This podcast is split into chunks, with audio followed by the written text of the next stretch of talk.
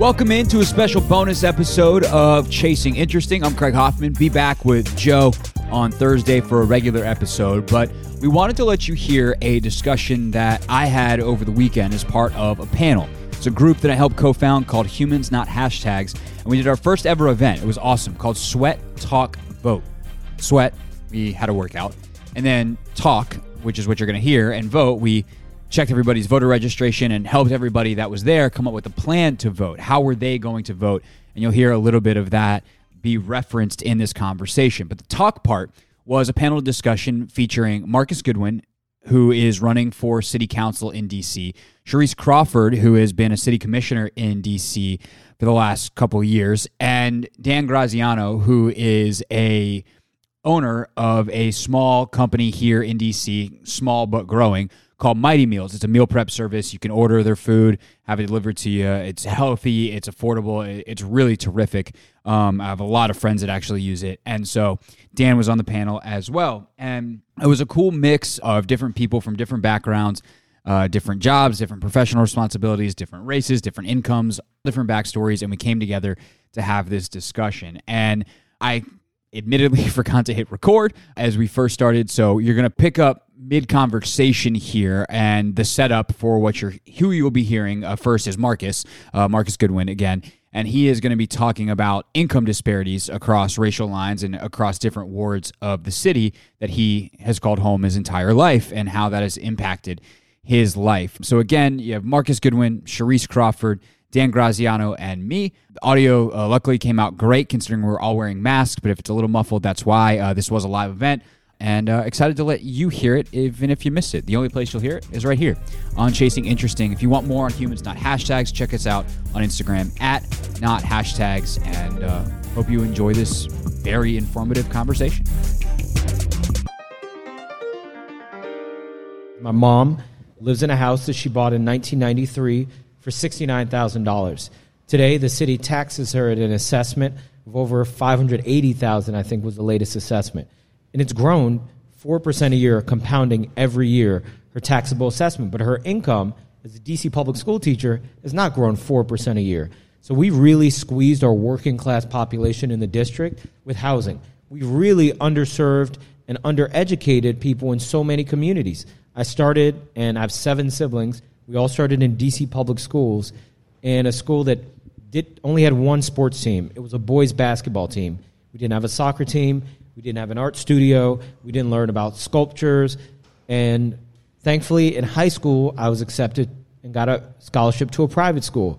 We had, you know, three sports every year that everyone played. We had an art studio that I painted in every day of high school.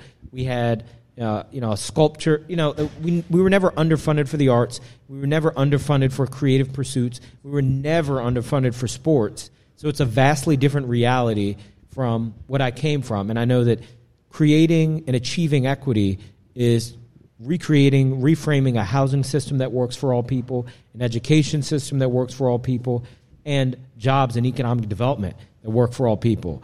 You talked about the wealth gap, which is tremendous. The median black family in DC is $3,500 in net worth. The median white family in DC has $284,000 in net worth. In a 69 square mile city, how is that possible?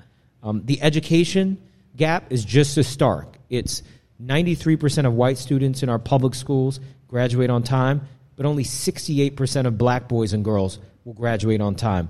And 63% of Latino boys and girls will graduate on time if they graduate at all. So we have really stark differences in dynamics that we need to start to have solutions to. And um, I'm focused every day on solving those by ensuring we have equitable funding and targeted solutions at um, getting people into a more comprehensive, enriching, nurturing educational environment and having housing and economic solutions that really help you afford to live here and not be systematically displaced. I love that, and I, and I think one of the things that, as I've learned a lot more over the last couple of years, is understanding how these are all connected and understanding how the dots connect back through history, how redlining affects one thing, which affects another, which affects another. The, the simplest one, if you're not familiar with what redlining is, basically housing restrictions, right? Then you can only live at a certain level and property taxes fund schools. That means schools are underfunded. That means it then circulates into the education issues that we're talking about. And that then limits your ability to get a better job, to get a higher wage, to be able to afford the health care, to afford food, to afford all these things. So these things are all connected, which is a larger conversation on politics as a whole and the idea of what progressivism or conservatism or whatever those words mean. But that is, uh, I think, I, I love how these answers tie together. And that, that to me is one of the most important things. Sharice, I know you had something to add as well. I just want to say thank you for that. Um, because it, you know, if you think about the compound effect of all of these realities layered on top of any one individual, any one family, and for those of us like myself and Marcus and and tell me your name again, uh, Dan. Dan, and hearing from Dan, who have been able to kind of rise up from just kind of feeling buried underneath so much disadvantage, right? And and I'll never forget someone said to me, "Well, you know, you made it out. You know, why can't they?" And I could not fathom, they couldn't fathom that the problem was that there was something to make it out of. Not the fact that I had somehow found a bootstrap that I'm still looking for, by the way. I'm still looking for it. So if you've seen those bootstraps, send, send them my way, okay? But we're still looking for bootstraps, and, and we need all of you as allies in this because some kid right now didn't eat, is not going to have a meal this week, and they're expected to virtual learn while their parents are not equipped to help them virtually educate. These are real problems, and this virtual learning thing is not going to work in our favor. They say when America catches a cold, black people get pneumonia. For every disenfranchisement, it seems, and, and there are problems around the world that we are not insensitive to, you know, and that, that there is that there's a responsibility for all of us to be hu- humane first to support where we are right here, so that we can go and be a global impact. But if we're suffering in our own space, it's difficult to make that global impact. So my call to action is for all of us to be in solidarity with those that are hurting the most in, in where we're currently living, which is the greatest impact that any of us can make so that we can move about the country, so that we can make change. And you mentioned the, the, the redlining and gerrymandering. We've been working with Higher Up and Get Strong Fitness to get people counted in the census. And would you imagine the same population of people who have all these levels of disparities are also the ones that are counted out the most? Meaning our communities are not counted. They're not, the federal dollars aren't making it to our schools. The federal dollars aren't making it to our housing facilities. They're not making it to our grocery stores because we've only had one for as long as I can remember growing up in Southeast Washington. And these aren't just statistics I'm sharing with you. This is a call to action to say that this is a problem. And as long as people aren't healthy where I live, then people aren't going to be healthy coming into our communities. And that's a problem for all of us. This is a global health pandemic that we're in right now, a global health crisis and we really need all of us to figure out what can we do today to make an impact in our communities at large. Without question. Uh, so what we want to do now is give you guys a couple minutes to answer that question yourselves, that original question. What question are you trying to answer? What problem are you trying to solve? So we'll give you guys about two, two and a half minutes. And then uh, I'd actually love to hear some of those, some of those, especially in question form. And then we'll try to answer them as a panel. So off we go. All right, let's uh, let's bring it back up here and uh, bring it back to the panel. And uh, I was actually just reminded as I was talking to this group over here um, of something else we want to remind you of, uh, which is the ability to have a greater impact politically. I'm going to go back to the folks at Vote Save America and Crooked Media who do an incredible job. They've uh, created something called Adopt a State. Obviously, if you're a, at this point, thankfully, Virginia, I'm going to guess everyone here is probably a Democrat uh, because, you know, you care about the right direction of the world. Um, so if you go to, uh, if, if you're in Virginia like me, uh, you're actually a fairly safe blue state at this point. Let's vote and make sure, please. But where if you're going to spend your time volunteering, you're probably better off spending it somewhere else. And what they've done is they've taken, I think it's the seven biggest swing states in the nation for the presidential election. Also, a lot of them have key Senate races. Uh, for instance, we were just talking about North Carolina. Uh, and they've let you adopt that state, and they give you a guide to be able to make phone calls and volunteer. Obviously, and Marcus, I would love for you to talk about how you can do that on the local level.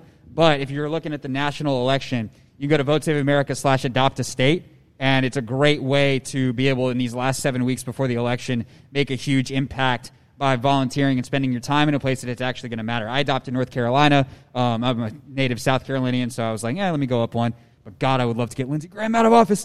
Um, North Carolina happens to have a Senate uh, race as well. Cal Cunningham is, is, running to try to oust Thom Tillis. Uh, they've got Arizona, which also has a Senate race. Um, but yeah, if you volunteer uh, throughout any of those, Marcus, you have a, a quick pitch on, on how people can do that on the local level as well.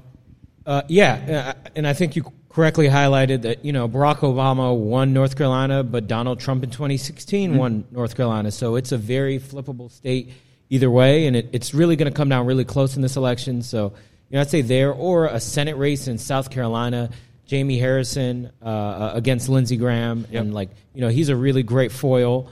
Um, you know, and I think it's going to be a bellwether for the entire country. What happens if you want to look outside of the state? But if you want to look locally, I'm running for DC Council at large. I'm in a field of 24 candidates, and we have uh, nonstop volunteer activity whether that be um, volunteering at farmers markets, getting voters information, getting voters registered here, uh, because again, people just don't know how to register, that they should register local, that registering local even means anything. I think it took my father 40 years from South Carolina to be a DC voter and understand the value proposition of doing it. So, sooner than that, I think it makes sense for everyone to get on board, uh, starting to know why it's critically important for each and every one of us to get involved in the local level. Um, you know, we do text banking, phone banking, everything's virtual. So volunteering locally or nationally pretty much looks the same at this point, except for like the farmers market part of getting people one pagers,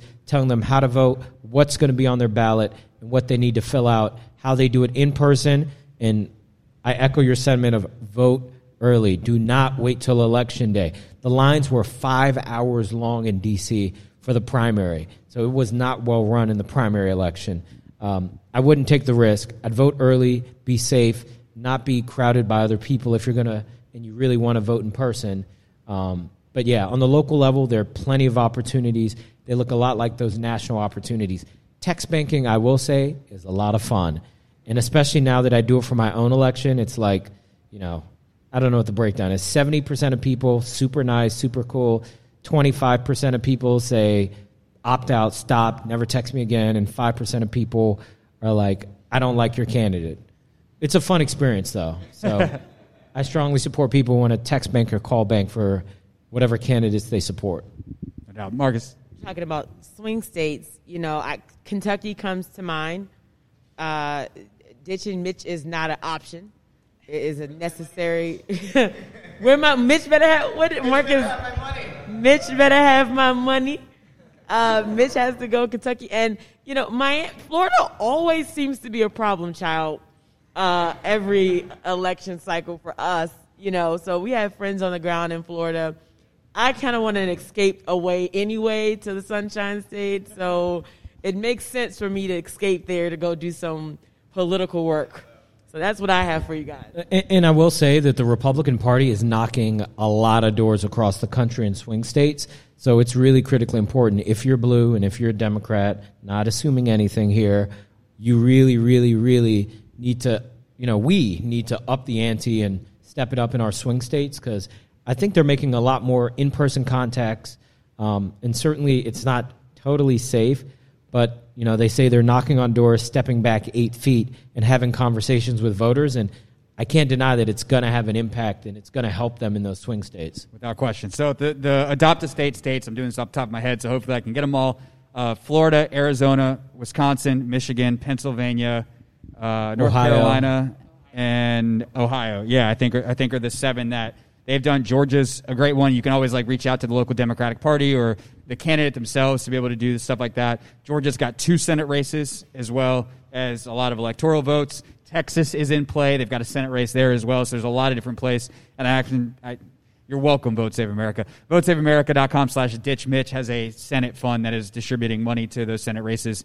Uh, and then, yeah, Amy McGrath, uh, Air Force vet, amazing story, uh, is running uh, in Kentucky. So definitely would support her if you can. So, uh, with that, who had a, a, that question we were talking about that they would like to share and that they would like us to chop up here on the panel.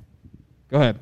Um, first, I want, I want to something you said. Um, I don't think either the Democrats or the Republicans are um, care about the future for us. So, yeah. But um, I wake up every day and I try to figure out how to make the world uh, and DC specifically a safer and better place for black people. And uh, yeah, I hope I'm talking about race and president. Sure. Um, here's what I'll say real quickly to the, the Democrat Republican thing. And that is look, I have no problem being partisan. I am based off of where the two parties currently align. The best analogy I've heard on politics in regards to this is it's not like dating. You're not looking for someone to marry. You're looking for it's public transportation. right? If you need to get from here to the other side of DC, pretend COVID's not a thing for a second. Happiness is great, isn't it? So pretend you have to get to the other side of DC, you don't have a car you're taking public transportation. If there's not a train that gets you exactly where you want to go, are you just not going to go? No, you're going to get on the train that gets you closest there, and then you'll make up the work. And this is what Charisse was talking about earlier, is then you need to then pressure the people that you put in power, and it's about who are you wanting to pressure. For me, the way my values align, and this is something we're going to talk about more in a second, how do we get our, our morals to match our laws? But for me, the where my values align, the Democratic Party is the one that is act, is much closer to where I want to be, and the ones that are pushing policy to what I want. And whether they care altruistically or not, I honestly don't care. It's nice when I feel like I'm voting for someone who's a good person, but I care about what policies you pass because those are the things that are going to impact my life, and I'm going to take the train that gets me as close as possible. That's a really great analogy, and I'll just be very, you know, uh, keeping it real with you guys, you know, people will say, well, how can you vote for Joe Biden when he led mass incarceration? And I think about the impact of mass incarceration that still plagues black families to this day. That are still people who have not been rehabilitated. They cannot earn income. Their records show them as still being criminals. That they did all their, they paid all their time, they paid all their dues to society, and they still can't vote. So these are very real concerns that we're facing. And I look at this in position to say, well, when we go to the Biden administration and we say this is what you need to be accountable for, we say this is where you all have, have, have gravely injust, eh, served us an unfair sentence, you must reconcile. So my position is about reconciliation. And that's why I pre- apply pressure to reparations and restorative justice because it is about reconciling in this country, and that this party, this organization seems to be willing to say, we're going to accept accountability. That's the other part of the bipartisanship is that who's willing to accept accountability? You can't accept accountability if you're not willing to acknowledge the injustice is done. And that's the unfortunate part about the Trump administration and the Republican candidacy. They don't want, you know, what, what racism? Where's that? That doesn't live here. You know, so so when you're turning a blind eye, I can't say I need you to be accountable. But when you're willing to, to confront and come face to face with a problem you help create, then we can say these are accountability measures that we must put in place. Yeah, absolutely. Uh, so let's get to your second part, though. When you wake up in the morning, it sounded like some of you guys had this, like specifically the black community in D.C. I want to make lives better for those people. How do you go about solving those problems, Marcus? Uh, so, so, I'll dip into one issue, and it kind of dovetails with what Mighty Meals is doing. Right now, does anyone know what Hook Hall was 20 years ago? Murray's. It was a grocery store. It's a grocery store I grew up going to. And there were many Murray's east of the Anacostia River, but today there are 162,000 residents in Ward 7 and 8 Ward 7 is 92% African American. Ward 8 is 96% African American. And there are only three grocery stores. That makes it one of the worst food deserts in the entire country. So for us to see that we have this injustice in the capital of the wealthiest nation on earth means that we need to be able to get together and solve these problems. And I know that the city has tried, but really has not made effective efforts in creating the economic circumstances that will make sense for grocery stores to be there. And the excuse that, oh, grocers make their calculations of median income and they decide where they want to go is not a good excuse.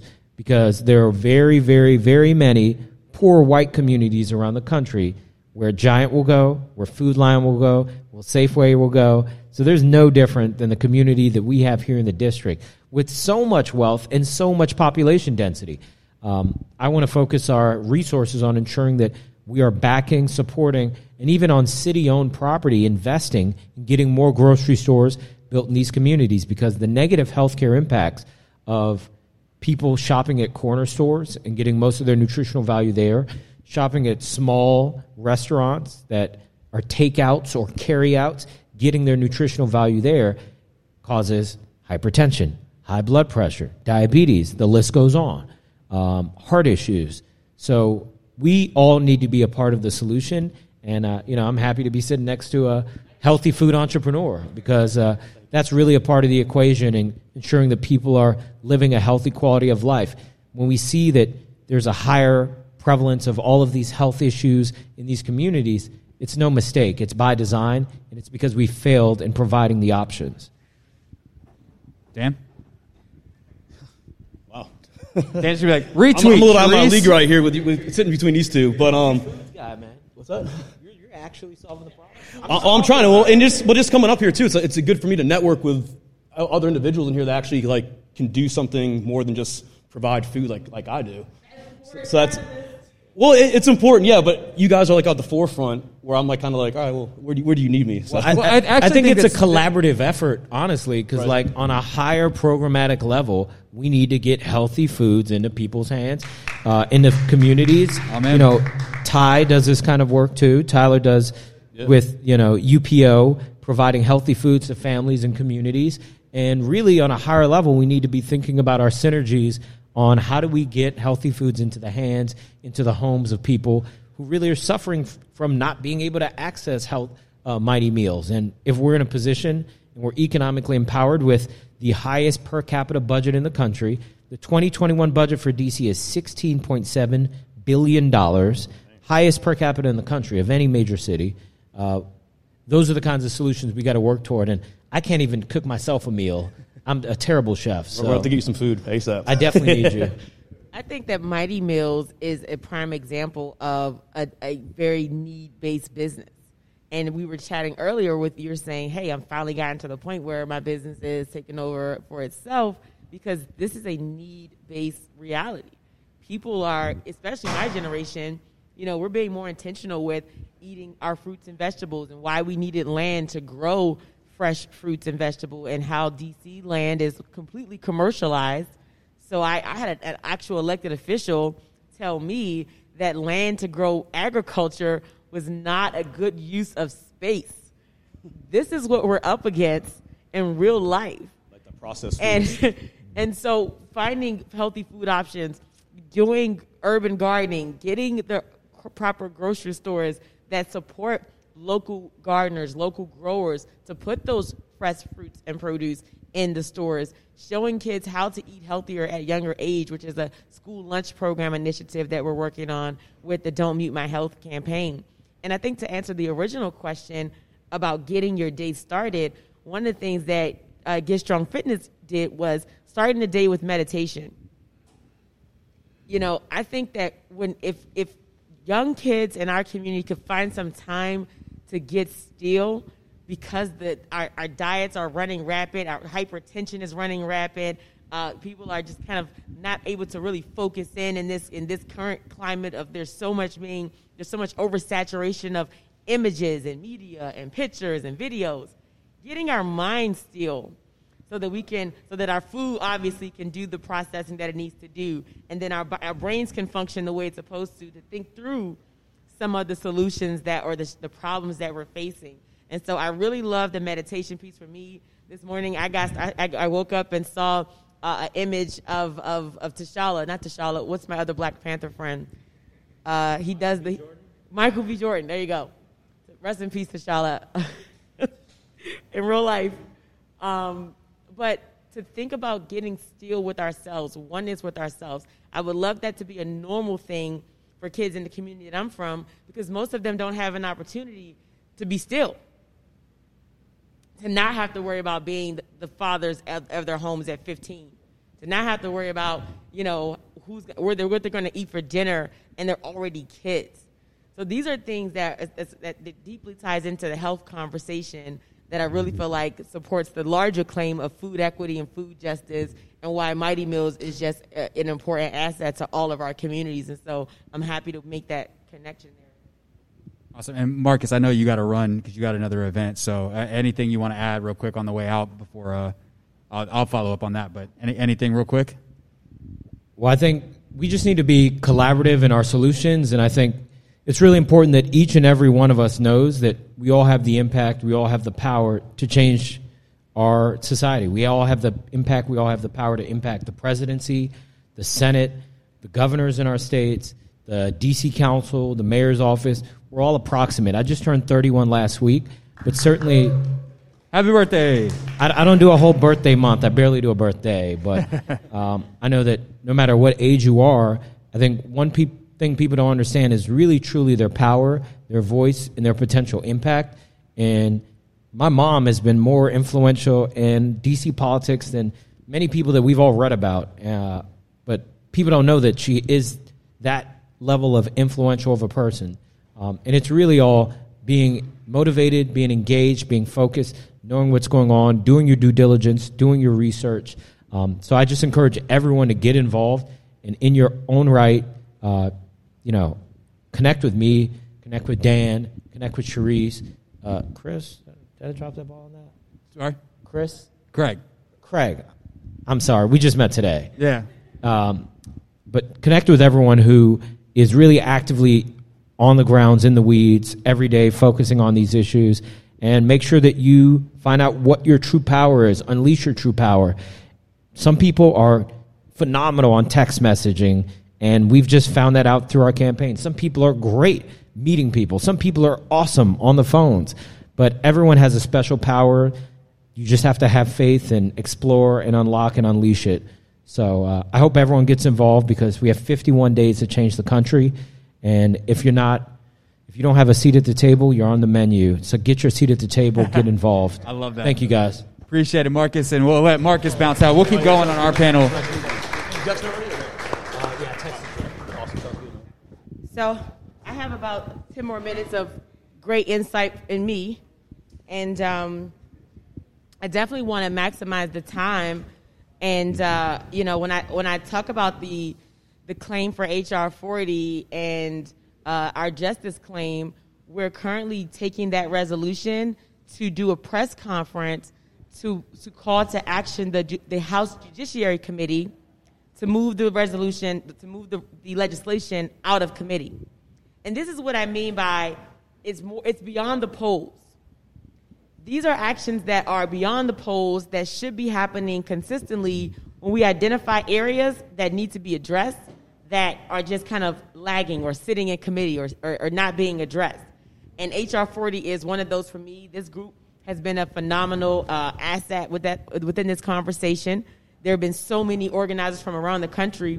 And I'll tell you guys this I, was, I helped to build the National Museum of African American History and Culture.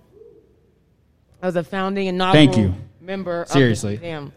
Yeah, so that was a that was a big that was a big deal. I didn't, I didn't, I didn't tell you guys this last time. Uh, and so my office was the Office of Strategic Partnerships. And what, what I was doing as a strategist was providing resources for all other smaller black museums that felt like once our museum came to fruition, it would put them out of business, right? So that means that we were the big guys in town. We had a responsibility to look out for the small people. And that puts all of us in position to say, where are you the big person in your life? Where am I the big person in my world? And what is my social responsibility for those around me that are the smaller fish that are just getting neglected in the pond? And so I had a, I had a colleague. She says to me, Cherise, she was a white colleague, racism isn't your problem. Mm-hmm. She said, racism is our problem and I'm going to go. And she went in my place to a march for black people. She said, I'm going to go on your behalf because you need to make sure your body is rested. And I had never had such a transparent conversation like that in my life. And it, it transformed everything I thought I knew And I thought to myself, this woman is a true ally in the fight against saving black bodies. And so I was very fortunate for that. I'm fortunate for all of you being here just to listen to just the radical acts that people are doing uh, around the country. And so we just appreciate you being allies. Absolutely. And so that's actually the answer to the question that we originally asked, right? For me, is to use my privilege, not lie on it. And what I mean by that is to have conversations with people that I know I can have conversations with. Let's be very real about this. White people can talk to white people easier than black people can. And if racism is not a problem for black people, it is a pr- problem that white people put onto black people, then it should be up to the white people to solve it as much as the black people. Right? So one of the things, the, com- the people I talk to a lot, I'm really lucky. Um, some of you may know Clinton Yates from ESPN. He happens to be one of my best friends. And Clinton always tells me, he goes, talk to your people. Talk to your people, talk to your people, talk to your people. And it's tough. My dad and I had it out last weekend. He was up here. It's like, oh, great to see you.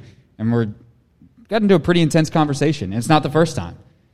But every time I can chip away a little bit. And it's not like my dad would, you know, it's, it's one thing that if, you know, your dad or your uncle, it's always the uncle, right? Who's the Trump voter, right? It's going to ruin Thanksgiving. My dad's a, he's just moderate. I just don't think he understands the depth of the problem and how those dots connect. But it's my responsibility to have that conversation with him, which actually leads to something else I want to talk about. We're going to kind of combine a couple topics because we are running a little heavy. But one of the, one of the things that we were talking about in this conversation, we, we talked about this event, and he goes, okay, well, you want to have different people's views represented. Why don't you have a white supremacist come on the panel? And you take a second, you're like, wait, what? It would be a different view, right? But my answer to him was this I think a lot about Martin Luther King's quote from his letter in a Birmingham jail, 1964. The biggest hurdle, the biggest obstacle to solving racism, to equality, is not the Klan member. It's not the white supremacist. It is the moderate white who is more concerned with order than justice. And that's my answer. My answer of why we don't have a white supremacist sitting up here is not just because that person has no business with their views being spewed. It's because they're not going to change their mind and they're not going to change their actions. If you figure that out, please tell me. I try I spend a lot of time thinking about how do we get through to the people who live in Fox News world. I haven't come up with a good answer yet. But the people that we can affect are the ones that we have relationships with, who we have trust with, who from a value standpoint agree with us, but don't understand the depth of the problem to do the work to actually solve them. So that's, that's my answer to that question. How do I try to help underserved, underprivileged communities, specifically communities of color, specifically black community in DC and the DMV? It's by using my privilege in a way that's actually effective, by having conversations with people who wouldn't. Because here's another thing, too. We're way more segregated than people realize. Think of the neighborhood you grew up in. How many people from another race were in it. So if you were lucky enough, Jason's holding up a big old zero. I lived in one of the biggest sub subdivisions in Greenville, South Carolina. Fairly diverse place, especially by South Carolina standards. But the neighborhoods themselves didn't mix. So if I have been lucky enough to live a life where I'm surrounded by diversity, and I don't share those conversations I get to have with Corey and Jason, with Clinton, with Brandon, with people like Sharice, people like Marcus. And I don't share those with people who don't have those conversations, then I'm not doing my part. So that's that's my answer to that question. And you know what I appreciate the most is that this is such genuine conversation in here that there's nobody blaming anybody here today. Like we're not. This is not about oh, this is your fault that this is a problem here. And I think that that just takes the the, the kind of stigma away that the you know, and I hear Mitch say, "Well, nobody's alive today that benefited." You know, shut up, Mitch. Okay, because they are. There are people alive today that benefited. We're all benefiting from what happened. There are people who directly benefited, but this is not to say that you created the problem. I'll raise my hand and say I did. You, you, I, I, will. What, I will what share did you very. Did you create it? I, I will share a very quick story on my career that is a great example of my privilege. So I don't know if y'all know much about radio, but they don't pay you very much, right? So my it was basically my first real job out of college. I was super lucky. I got to take a job in Dallas, Texas, working for ESPN Radio less than a year after graduating. It's a big time job, right? Yeah, they pay me like nothing. Almost, almost cussed, but I won't. All right, I was making $25,000 in Dallas, Texas. You want to know why I could take that job? Because my family had generational wealth. Not like we're rich, but there were enough that my, I remember having a conversation with my mom, and she goes, Look, if it's going to be tough, I know. Do it on your own, but we'll never let you live under a bridge. If you're black, even if you have the same broadcast journalism degree from a great university that I went to in Syracuse, even if you have the same skill level, even if you're better than me, if you can't afford to live in Dallas, Texas on $25,000 a year because your family can't bail you out if you can't make rent one month, then you can't take that job. I was good at my job. I deserve to have it. But that doesn't mean I get to take the job without my privilege of having that to fall back on. So, yeah, I benefited from the system. And my family didn't get here until the 1900s. We weren't around for slavery, we weren't around for all that. It doesn't matter. I benefited. That's how. I like your journey you were sharing about as an entrepreneur, the kind of process, you know, you were just sharing and care, but I think that it's, that's something really great for the audience to hear about your process of, you were sharing about your business Yeah, yeah, yeah. ownership process, and, and it still takes time. Yeah, absolutely. No, it's, it's taken about it's five years. So I'm finally at the point where I know like my bills are getting paid. We're a pretty stable company. So now it's like I was on the lookout for, for my, my personal well being, but mm-hmm. now I'm in a position now where I like, all right, what can I do in my own community to kind of help? Like where, where can I fit in, you know, to assist where, where needed? Granted, it might be small, but it's, it's something. I feel like that's, that's got to be important, especially when we're talking about all the wealth and uh, uh, the health issues and stuff too. And that's another thing. There's no small contribution. Like if you have bylaws, you write a press release, you want to contribute with make writing a statement, a rebuttal. I mean, there's no small contribution. You know, you have access to an organization that wants to, you know, help provide banner support. There's all tons of ways to be involved in this process that doesn't require um, us to overextend ourselves because the smaller pieces is what makes the difference when you're building something significant and something massive. And so I just want to thank all of you for all of your contributions up until uh, today, up until this point, because all of it matters. Well, I, I do also think too, like people want big change on a macro level, but it takes it at a micro level to start. You can't just expect something big to change overnight. But if we can work in like our own little communities, or like just do your part within your like network of people, that's a start, and hopefully that that's like contagious within that network that they want to do their little part. So like over time, that ma- that micro has become a macro at the at the end. And one of the things I work with Tyler with, you know, he has a special Mm-hmm. skill in communications. You know, I'll hey, can you write a press statement or can you write a media release? Those are areas that are not my expertise. And I think that I've become very comfortable with saying, I'm not that great at this. Let me find allies who can support in that process and the movement. And that's really where the collective comes to play. And it doesn't take 10,000 people. A group of five people, a group of 10 people can make an impact of 10,000. Right. And you know, you talk about the micro macro thing, right? Will thing X solve racism? No. Will thing Y solve racism? No. Will thing Z solve racism? No. But if we do all of them, then eventually we're getting somewhere. So, you know, it's like it's like if you have a leak in your roof and there's like seven different points to where the water's coming down, are you just not going to plug one of them like, "Ah, that didn't solve it." I'm still getting wet. No, you solve one and then you plug over here and plug over here and eventually you're not getting wet anymore. So the little things add up. The other thing, and I would love to kind of wrap up with this thought before we kind of, I guess, ultimately break out into small groups and everyone hangs out for as long as they want. But Republicans especially love to talk about public private partnerships, right? And for them, it's like, let's give Raytheon $3 billion to build a missile. I'd love to see some money go to Dan to subsidize food in low income communities, to, to subsidize food in, in food deserts, where he's a local business owner. If I'm going to have government money being spent with private companies, I'd like to see it be local and help people who need it, not drop a bomb on someone half a world away, right? So, Charisse, I would love for you to talk about because one of the questions that we have, we, we've gone long, and you know, luckily we'll be able to do more of these. We're going to do some more Sweat Talk Vote events online and things like that. So there will be more of these conversations to come for sure. But we can kind of wrap up with this for today. How do we actually get our public officials to do those kinds of things, to, to solve the problems that we've spent the last 45 minutes talking about?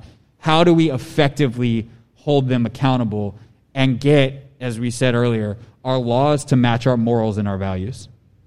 You know, I like where you started with Mighty Meals because I like to see a Mighty Meals table set up in the heart of Southeast DC with this exact same fitness activation, with this exact same conversation. Jason, sounds on, like we're doing another event. On, Let's do on it. my block that doesn't see this kind of human engagement.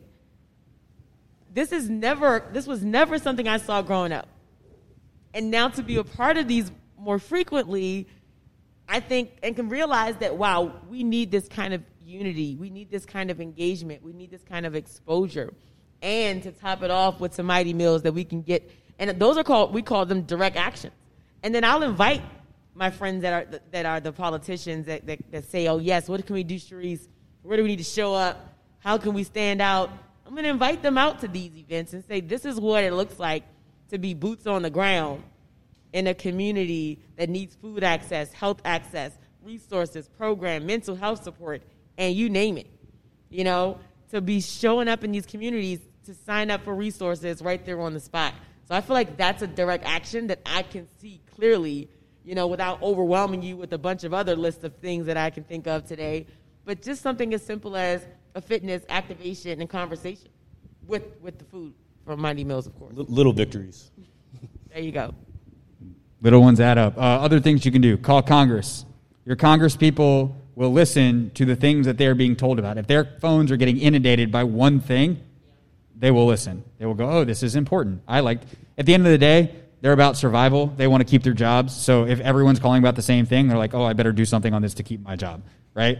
So that's one thing. Uh, if you prefer text, uh, there's something called ResistBot, which is great. It will automatically formulate letters, whether text or email, to your congressperson.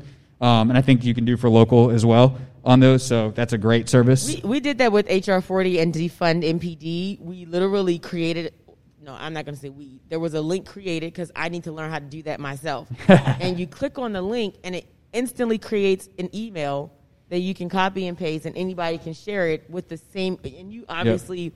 edit the conversation to your to curtail your specific needs. But those are the kinds of, of, of small supports that just make a big difference because there's so many of us that want. Okay, what is my email supposed to say? Well, what do I say when I call DC Council? I mean, how many times have you heard that? And so those yep. types of simple ways to get a message out really makes an impact on large and lo- on local and large scales. Absolutely. And white people, talk to your people. That's your job. Uh, we are proud to announce exclusively in this room right now that we have our second Sweat Talk Vote uh, program on the calendar. It will be October 11th. So if you want to come, hang out, get a great workout, lay on the floor for 20 minutes dead, and then have a conversation about things. Um, we're also working on online versions of Sweat Talk Vote, uh, so we'll do those via Zoom. Uh, Gabby can't wait to do that. So um, Spark by Gabby, or now just Spark, because Jason also teaches Spark classes. We'll, we'll have some of those and dates and everything available soon. Um, again, thanks to Hook Hall, thanks to Momentous, thanks to Sweat. Thanks to all of you, and uh, you are more than welcome to hang out for the next 40 minutes exactly where you are. If you want to stay beyond that, talk to your server; they'll get you set up outside. And uh, thank Maybe you we'll for get coming. A shot with everybody. Yeah, let's let's get a group photo and uh, thank you. You guys rock. Keep changing the world.